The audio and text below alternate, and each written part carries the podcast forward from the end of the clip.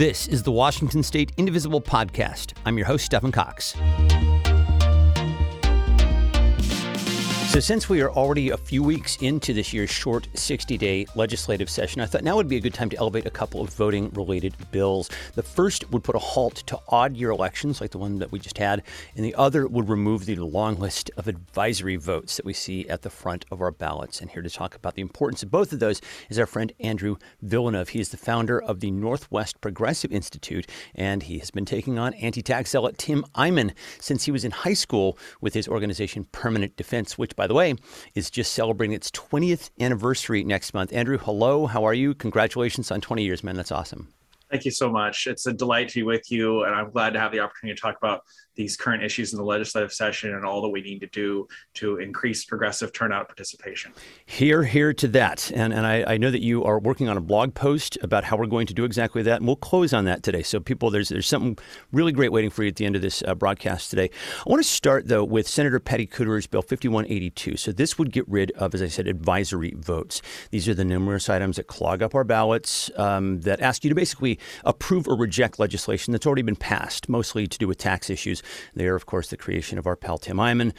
You and I in the past have talked about the many problems with advisory votes. First and foremost, that they discourage voting, right? So, talk about how. So there's a number of ways in which advisory votes discourage voting. They're really not advisory, of course. Uh, they're really anti-tax propaganda items. Eyman formulated them in order to make sure that he can always be on the ballot. So even if he doesn't qualify an initiative one year, he's still on the ballot thanks to his advisory votes. They are automatically triggered whenever the legislature takes an action that raises revenue. So if they raise a fee or a tax, or even if they rescind a tax exemption like they did a couple years ago for Boeing, that would trigger one of these propaganda pieces. And they appear very near the top of the ballot. The only things that would be above them would be initiatives or referenda that are actually real. And everything else goes below. So all of your local offices, all of your state offices, even federal offices appear below advisory votes. And again, those are a misnomer. They're not, they shouldn't really be called that but that's how Eyman uh, brands them. So that's what they've been called. Usually, the first person to name something has an edge, and that name tends to stick. So he's very clever with with his schemes. But these are really propaganda pieces, and the way they discourage voting is simply they mislead and confuse people. And what we've seen in academic literature and academic research is that when you have more complex ballots, you have problems, you know, like roll off, uh, which you know is, is a real is a real issue that we've seen over and over again in elections.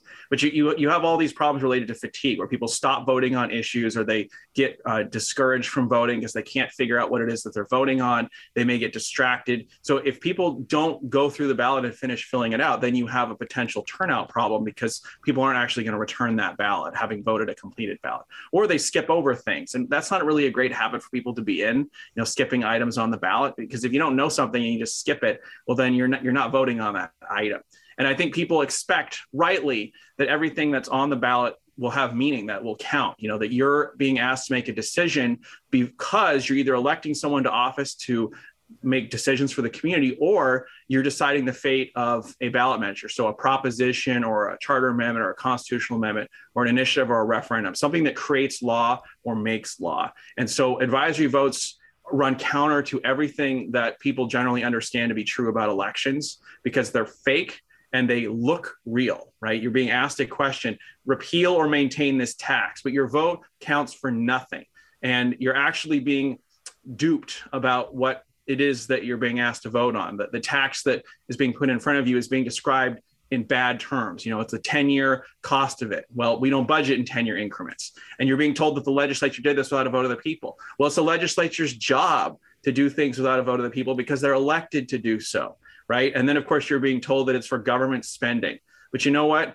That's not really a description of what a revenue increase is for. When the legislature increases revenue, there's always a reason behind that. And you're not being told what that is. So everything about these is bad, and getting rid of them would be a great thing for Washington. And I, I want to underscore something here, and that is that these votes don't actually impact the legislation, right? The legislation is already passed. So really, they're, they're ultimately meaningless, right? Correct. They're after the fact.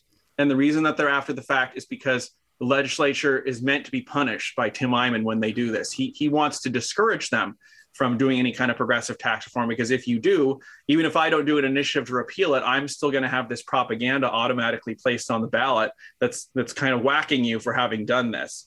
And we saw that last year. There were three advisory votes, three p- propaganda pieces that Eyman cooked up uh, automatically. He didn't have to write them; they were already like pre-baked, right? All he had to do was watch as the attorney general stuck a couple numbers in there, and boom, his formula just appeared on the ballot. It's an automatic thing.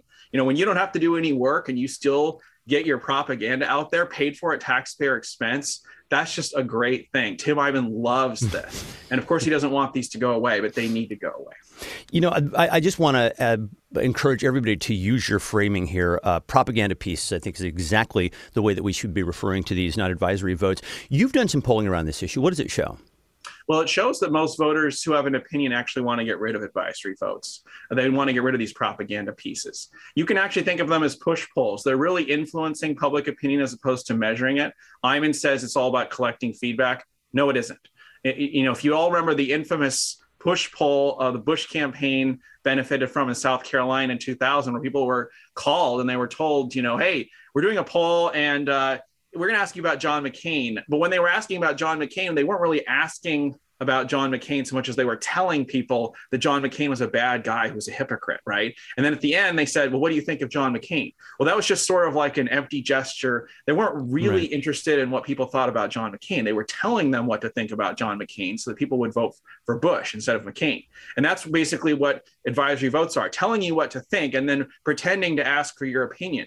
The question is meaningless. You know, nobody is actually using these things to make any decisions after the fact. The legislature ignores the results of these propaganda pieces, and rightly so, because they can't tell us anything. Uh, Washington Policy Center, you know, and I've had a long-running argument about this. The WPC, which should know better, which you know is a right-wing think tank, but still they're thinkers, or at least they say they are. They should know that you can't get any valid data from asking a biased question. It's not possible. If you ask a loaded question, you will get garbage data. In tech, we call this garbage in, garbage out. Sure. If you have bad inputs, you will have bad outputs, period. So I don't know why WPC doesn't understand this, or maybe they do, but they just like the idea of having this anti tax propaganda on the ballot every year because they think it serves their agenda. That could be. Well, having gotten all of our audience members firmly uh, behind this bill at this point, let's talk about its chances in the legislature, and then we'll talk about what people can do to support this. So, two things about the legislature that I find very striking. One is that this actually got the support of three GOP senators in the past, um, but uh, I'm I'm very curious as to why you think because I think it's unlikely that we'll get GOP support this year, but I'm very curious to why you think we might not get enough Democrat support. What are your thoughts on that? Well, we had three Republican senators vote for the bill uh, two years ago, as you mentioned. And I think one of the reasons that they did so is because they, and these were the senators who were actually sit on the Senate State Government Committee. Uh, they were Hans Zeiger, who is now a county council member, uh, Barbara Bailey, who's now left the legislature, and then Brad Hawkins, who's still there, and probably will vote for the bill again. He's done it once. I think he will vote for it again if he has the chance, because he's taken a, a firm stand on this, and it's a principled stand. Look, from a Republican perspective, this is actually an example of waste, fraud, and abuse in government. Republicans are always talking about waste, fraud, and abuse. They say there's so much of it, it has to be there. Well, there aren't actually that many examples of it. When we ask them, where is it? Where's the fat in the budget? They can't point to it. It's like, where is it? Which which institutions do you want to close? Do you want to close the Washington State Penitentiary in Walla Walla, or do you want to shut down the University of Washington? I mean, which institution right. uh, is there that you want to that you want to close? And they never really have an answer for that. But here is actually an example of something that we can shut down, right? And it will make Washingtonians' lives better. It will make it easier to vote. And so at least some Republicans went for the idea of, hey, we could save a few million dollars every year by not forcing counties to print these ridiculous propaganda pieces and then having the state reimburse them. It actually used to be in the even numbered years, the counties would have to shoulder the cost themselves, and only in the odd years would the state reimburse them. There's a long explanation for why that is, and it has to do with odd year elections, which we're going to talk a little bit more about yep. in a sec. So I won't dwell on how that system came to be. But basically, there are Republicans who do support this. And there's actually a significant percentage of Republican voters in our polling who support this, even more, I think, than independent voters. Uh, there's actually a higher percentage of of, in, of uh, Republicans who like the idea of repealing advisory votes than independents. And I think that has to do with the fact that we can save money, that get, getting rid of waste, fraud, sure. and abuse appeals to them. So I don't uh, close the door on getting Republican votes. But you're right that the the Democrats uh, aren't necessarily sold on doing this. The Senate has done it once before, so we figure that they may be willing to do it again. And the bill is waiting for them to run. It's in rules right now, and it could be brought to the floor at any time. But if the Senate passes it, the question is, will the House then act on it?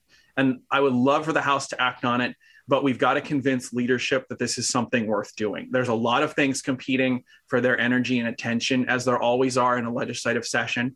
And the question is, can they see the urgency of this? Can they see that we've had these things now for 10 years? and they're a problem. They're suppressing the vote. They're they're interfering with people filling out their ballots and that's something we need to get rid of so that we can make it easier to vote because that's right. what we do in Washington. We make it easier to vote. So it's so time to put the pressure on. Yeah, yeah, that's exactly right. That's where the problem is: is can we convince them that this is an urgent matter that should it receive their attention this session? Well, let's talk about that. So, uh, and and I would just ask you: Do you believe that 5182 has a chance to pass this year? It sure does. Uh, all we have to do, this, this, the bill is ready to go in the Senate, as I said. So, and, and if it does, would it take uh, effect for this year's election? It would. It would take effect within okay. 90 days well, of session now, now I know people are very, very motivated. So, uh, first and foremost, I will mention that we have an action that people can take in the Take Action Network. I will have a link to that in the show notes. Thank you, Kat, for that. Um, so, uh, along the, the timeline for the bill right now, Andrew, talk about how and when people can help support it. Well, what we're doing right now is we're asking leadership in both houses to prioritize this because the bill has already had its hearing and it's through its committee of origin and it got exact and it's just in Senate rules. It could run at any time and it isn't subject to that February 3rd initial cutoff for bills. So we've got a few more weeks to work on this. And that that breathing room is nice to have. You know, I'm looking forward to speaking more with House leadership about why we need this bill, making the case for it. But I'm not the only one who can do that. You all can do that too. You can send a message to Laurie Jinkins and Pat Sullivan. It doesn't matter if you're their constituent or not. And Andy Billig in the Senate and Manka Dhingra and Rebecca Saldana. Those are the top senators uh, in leadership. And the folks I just named are the top representatives in the House in leadership. So you can send them all a message. It doesn't matter if you're their constituent or not. You just say, look, I really want you to prioritize this bill. Please run this bill this year. Uh, do it for all Washingtonians. Ensure that it becomes easier to vote because in Washington, we knock down barriers to voting. It's what we do. We lead the country in this. And this is another barrier that we can knock down. So let's do it this year and get rid of these things. Perfect. And I will have a list of the, uh, the, the senators that you just discussed for people to contact. Let's shift gears and talk about 1727. This is Representative Mia Gregerson's bill. This would end odd year elections, as I mentioned. So there are a number of good reasons for uh, getting rid of odd year elections. But first and foremost, I think, is that the turnout is always notoriously low uh, in these years. You actually took a look at recent turnout numbers in odd years. What did you find? Well, one of the things that's really striking is that we got state level odd year elections in the early 1970s. So the turnout data goes back that far.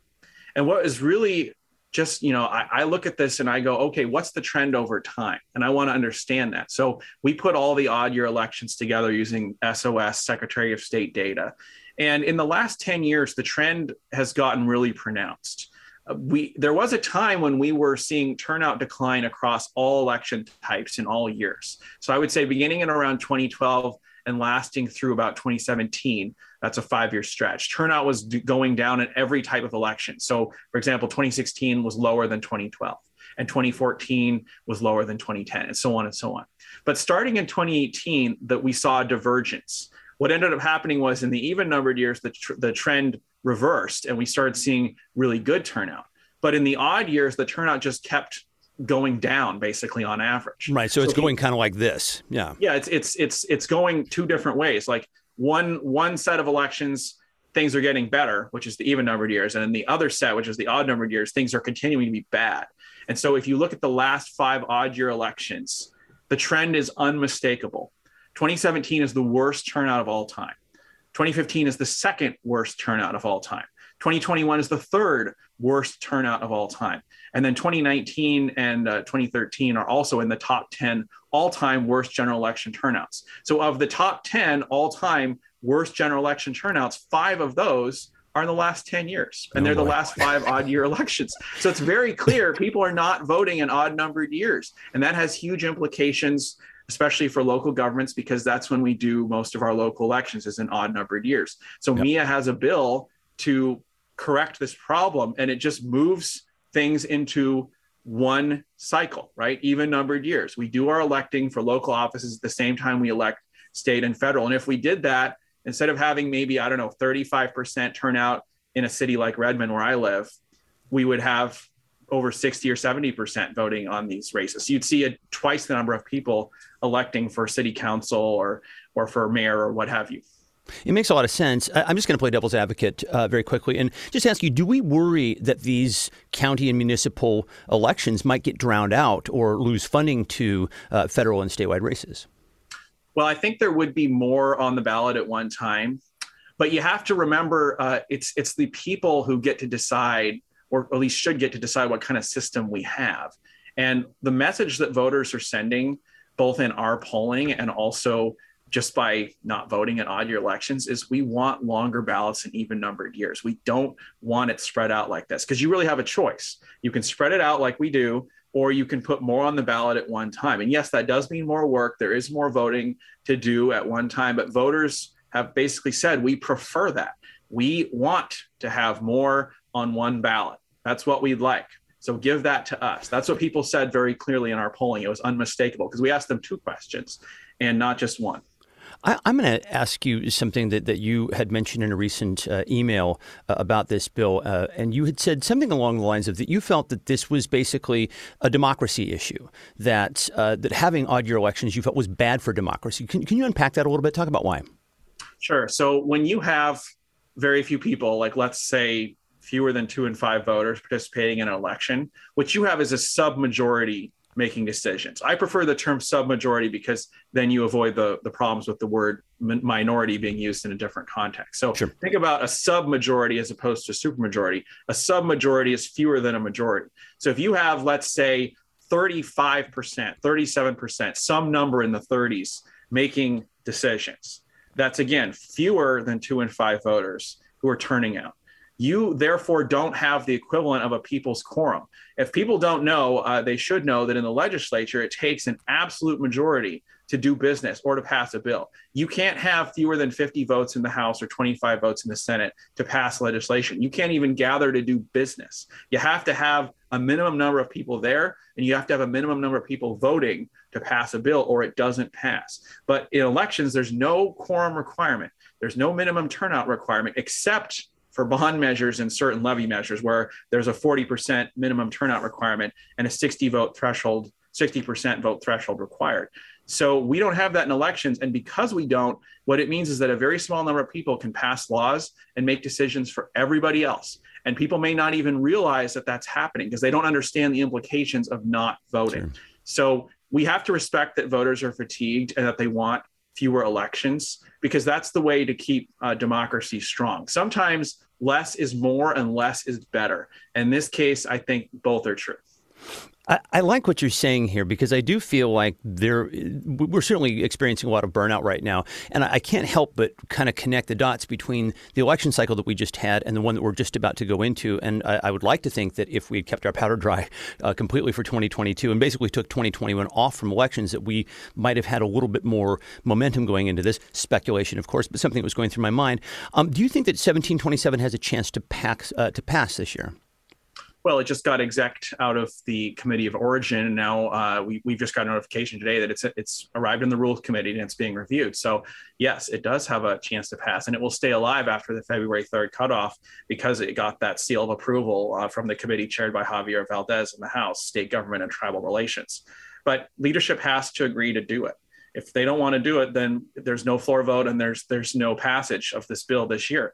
But i view these things as marathons not sprints. The last time we did this bill it had a hearing and nothing else. This year, we had executive action on the bill in the Committee of Origin, and it's moving forward. That's progress. So I'll take that progress, even if that's all we get this year. That's really good. That's that's a sign that this bill can come back year after year until we convince the whole legislature, or at least the the portion of the legislature we'd have to convince in order to get a floor vote and you know a signature by the governor that this legislation is worthy. Los Angeles, as uh, Shasti Conrad, our good friend, points out, has moved now to even numbered year elections for local races, and they're expecting turnout to double. So it's going to be a big change and it's going to be a good change and it's going to be healthy and empowering for the people of Los Angeles to do their electing uh, when you know these federal and state positions are also voted right. on. We've heard the arguments against, and I just don't think any of them are credible. Oregon does it this way, And, you know, Oregon gets to have this nice break in between even numbered year elections where the odd numbered years are just a few local things on the ballot and they don't have all of these things that we have. And they get to do their strategizing and their planning and their R&R and everything. And I'm jealous. It's like, let's get that for our well, state. I will, I will say to folks, uh, if you want uh, to read a little bit more about what Andrew has written, uh, we will have a blog post for you that goes into much more detail on 1727. And Kat, again, thank you for that. Um, what would you like to see, Andrew, people do in support of 1727? Uh, it's the same thing as uh, with 5182. Let leadership know you think they should run the bill. Our polling shows that really you've got over 50% of voters saying they'd like this change and only a quarter are opposed. So that's two to one support. And then there's another 24% who are not sure. So really what we see is among those who have an opinion is two to one. And that's really powerful. A majority of the voters saying, yes, we'd like to move to even numbered year elections only, really. And we would have to have some odd year elections sometimes. It's not like we would never, ever have an odd year election again. But this idea that, you know, we're regularly going to elect city councils and county councils and school boards and all these things in odd numbered years, that would change. Now we would regularly elect these in the even numbered years. We'd still have odd year elections, it would still happen, but it wouldn't be like it is today where it's a ton of stuff on the ballot and all the regularly scheduled offices are in that cycle. It would instead be special occasions, basically. I, before I let you go, I, I, want to do what they do in the hot ones, and that is to turn the cameras on you and talk about what you have going on. So let's do that. Um, as I mentioned, Permanent Defense, uh, your organization that has been fighting Tim Eyman for the last 20 years, is having a celebration on February 15th. So tell us about that.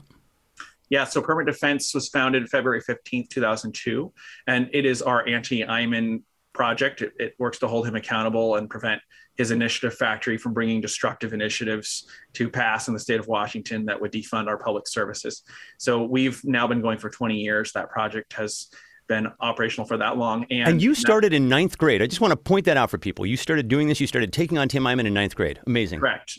So it was a very, very early age. And I, I, honestly think all activists should start at a young age if they possibly can. I mean, any time is a good time to start, but especially if you're young, like I have gained 20 years of experience and I'm still only in my 30s. So imagine, you know, how valuable that experience is to the progressive movement because I started so young. But we, we have done so much. Uh, permanent defense has worked very hard to counter Eyman's lies, educate reporters, figure out how to prevent him from finding money so that he can bring these destructive initiatives. Before permit defense, Eyman was on the ballot every year and he was passing something. So 99, 2000, 2001, 2002, each of those years he got an initiative on the ballot and it passed. That's many years of consecutive victories. But after 2002, after the year that permit defense was founded, Eyman has had no consecutive victories. So it's a 20 year stretch of no consecutive wins. Yay. And that's a big change. And Very not nice, only man. that, Love it. but not only that, but in starting in around 2013, which was about nine years ago,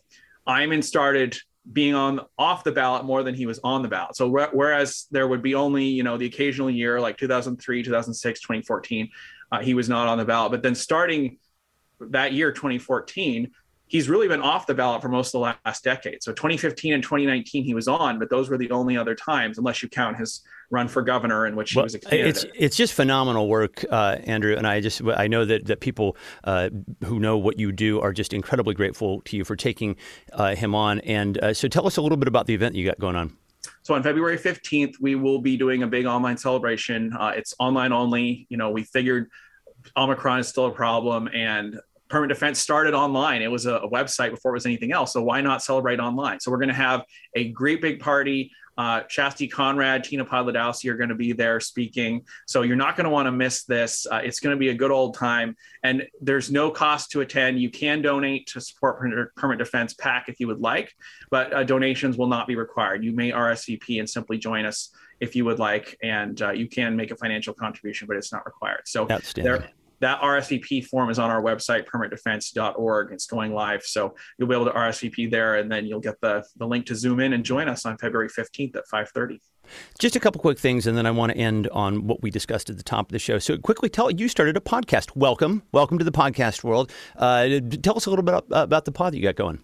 It's actually our second podcast. We did a oh, okay. podcast I wasn't, yeah, back when in 2006. Uh, when podcasting was much younger. Oh my goodness! Wow, you were an early adopter. That was earlier than I got started. So that's awesome. We, we, yeah, we did. So and those were like usually 20 minute podcasts focusing on issues. And I think we ran that podcast for a couple years. But recently we started a new podcast because you know there, there are so many podcasts, and it's like uh, where, however, do you mean? yes, there, there are so many to choose from. And Washington State and Indivisible podcast is an excellent podcast. So thanks oh, thank to all of you who do subscribe because it's, it's really great. But we thought, you know, what if we could what if we could bring something to the table that isn't there? What if we could do something that's regional in scope? And so our podcast, PNW Currents, you know, you see the NPI logo behind me, it focuses on the three states, Washington, Oregon, and Idaho. Each episode brings together three people, one from each state, and they join an NPI staff member to discuss an issue. So, for example, we had a roundtable about COVID 19 and what we need to do to fight the virus. And some of the things that were said in that episode last July, I'm reading them now and I'm going, whoa, these people were really, really looking ahead and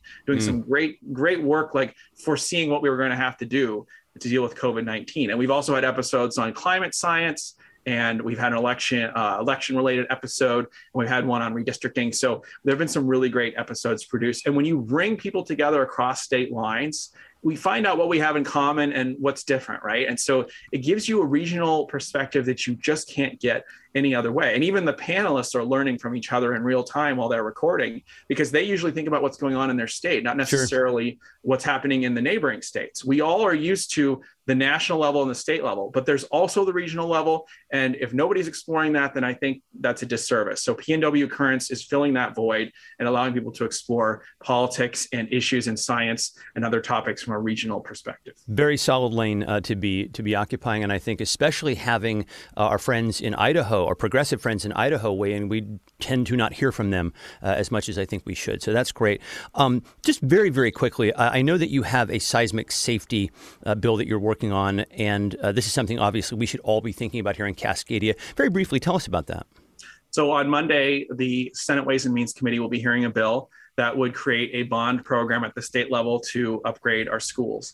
And as we all know, in Washington state, a lot of school funding comes from the local level, but many districts struggle to pass bonds or levies, so they can't fix their failing schools. You know, if your fire system is falling apart and your building was built 50 years ago and it's at risk of being destroyed in a tsunami and you can't do anything about it, it's like a pretty helpless feeling, right?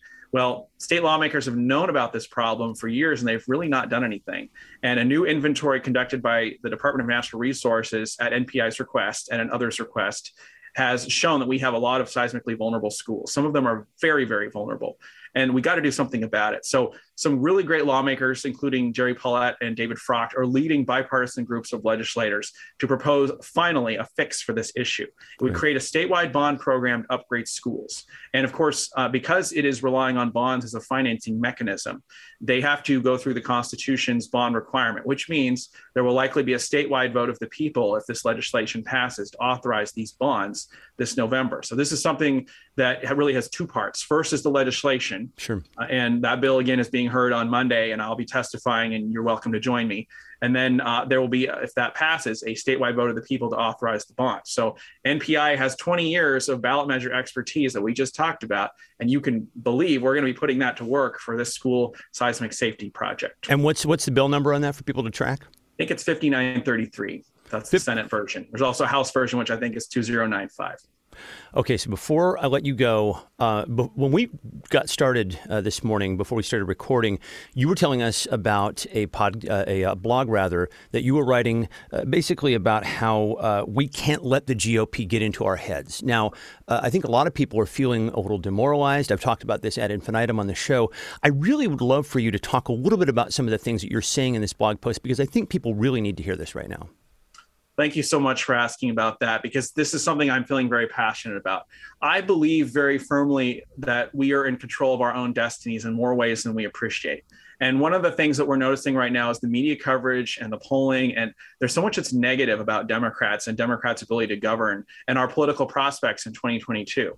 And Republicans love this. They are the ones out there pitching a lot of this media coverage. So they're getting reporters to write these stories. Basically, Biden's getting credit for nothing good that he's doing. All the good economic gains we've had, no credit for that. But anything negative that happens, like, you know, inflation is a concern for some people, or perhaps, you know, we want to talk about the ex- expiration of the child tax credit or anything else that's happening. Biden gets blamed for everything, but he gets credit for nothing. That's basically part of the problem in a nutshell. And the media is driving this because reporters are rooting for him to fail. I hate to say that because I love to think that objective reporters are really objective, but the truth is no human is perfectly objective. And people have a lot of trouble admitting their bias when they are committed to this idea of objectivity. And, you know, a media that doesn't know how to deal with insurrections and bad faith on the part of one of our two political parties, their, their model is broken.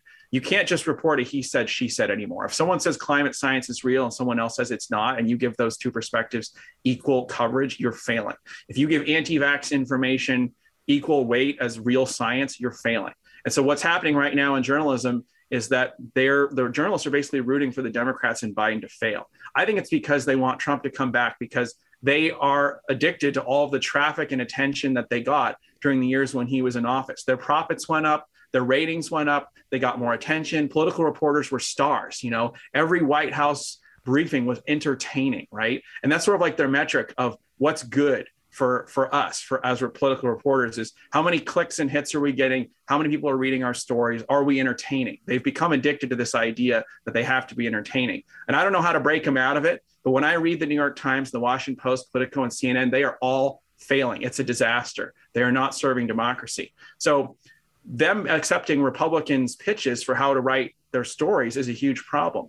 And I don't want that to extend to us, those of us who are working as activists.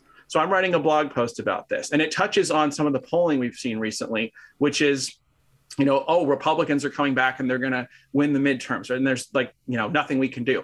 And uh, local pollster Stuart Elway has a recent post in which he says Republican voter ID is surging, uh, meaning that the number of people who are identifying as Republicans is surging in his polling. But as I explained in my post, we think he actually underrepresented Republicans in his last poll along with Democrats. There is no Republican surge. It's been stable all along, all throughout 2021. It was relatively stable, and Elway just missed something. And so I'm explaining what he missed in my post. And so I urge you to check it out and to understand we cannot let Republicans get into our heads. They are trying to create a self fulfilling prophecy where they want to convince us there's nothing we can do.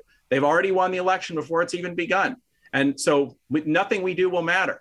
That's what they want us to think, because if we think that, they're more likely to win. So don't think that. Instead, do everything you can to win these midterms. Volunteer, vote, donate, whatever you have the bandwidth to do. But do not let the Republicans get into your heads and make you convinced that we must despair and all is lost because not a single vote has been cast. And we have a lot of work that we can do in order to win. So let's go out there, let's do the work, let's win, and then let's enjoy what the pundits do and say in response to the Democrats' stunning victory that no one could have predicted, right? Let's enjoy that in November after we've worked hard to get that out. I, I, was waving a lighter earlier because I was so enthusiastic about what you were saying, and I, I in my mind, I'm seeing people who are listening to it and viewing what you know what you just said, and, and being just as enthusiastic as I was. So I want to thank you for that. Um, I will let uh, folks know that they can go to nwprogressive.org uh, to check that out. I will put the uh, the link to the blog post when it is done into the show notes. But if you want to go see that and other bits of, of Andrew's uh, writing, and of course his uh, very very extensive work, uh, that's where you go. Andrew Villeneuve, as always, such a pleasure, my friend. Thank you so much for taking the time today. Thank you, Stephen. It was uh, it was a pleasure and honor to be with you and all you indivisible folks out there. You're doing wonderful work. It's so deeply appreciated by everyone in the progressive movement. Don't let anyone tell you that your work doesn't matter or that it's hopeless or you can't make a difference because a small number of people working very hard can move mountains, and we've seen it over and over again. So let's do it again. Uh, let's win again. Let's defy the odds again, and let's have fun doing it. And that'll do it for this week. Huge thank you to our executive producer, Kat Pipkin, for her work today. If you would like to see a video of this or any of our podcasts, head to facebook.com slash indivisiblepodcast. Our email address is indivisiblepodcast at gmail.com. You can follow us on Twitter at indivisiblepod. Special thanks to Lori Colwell. And as always, my thanks to you for listening. I'm Stephen Cox, and we'll talk to you next time. Bye.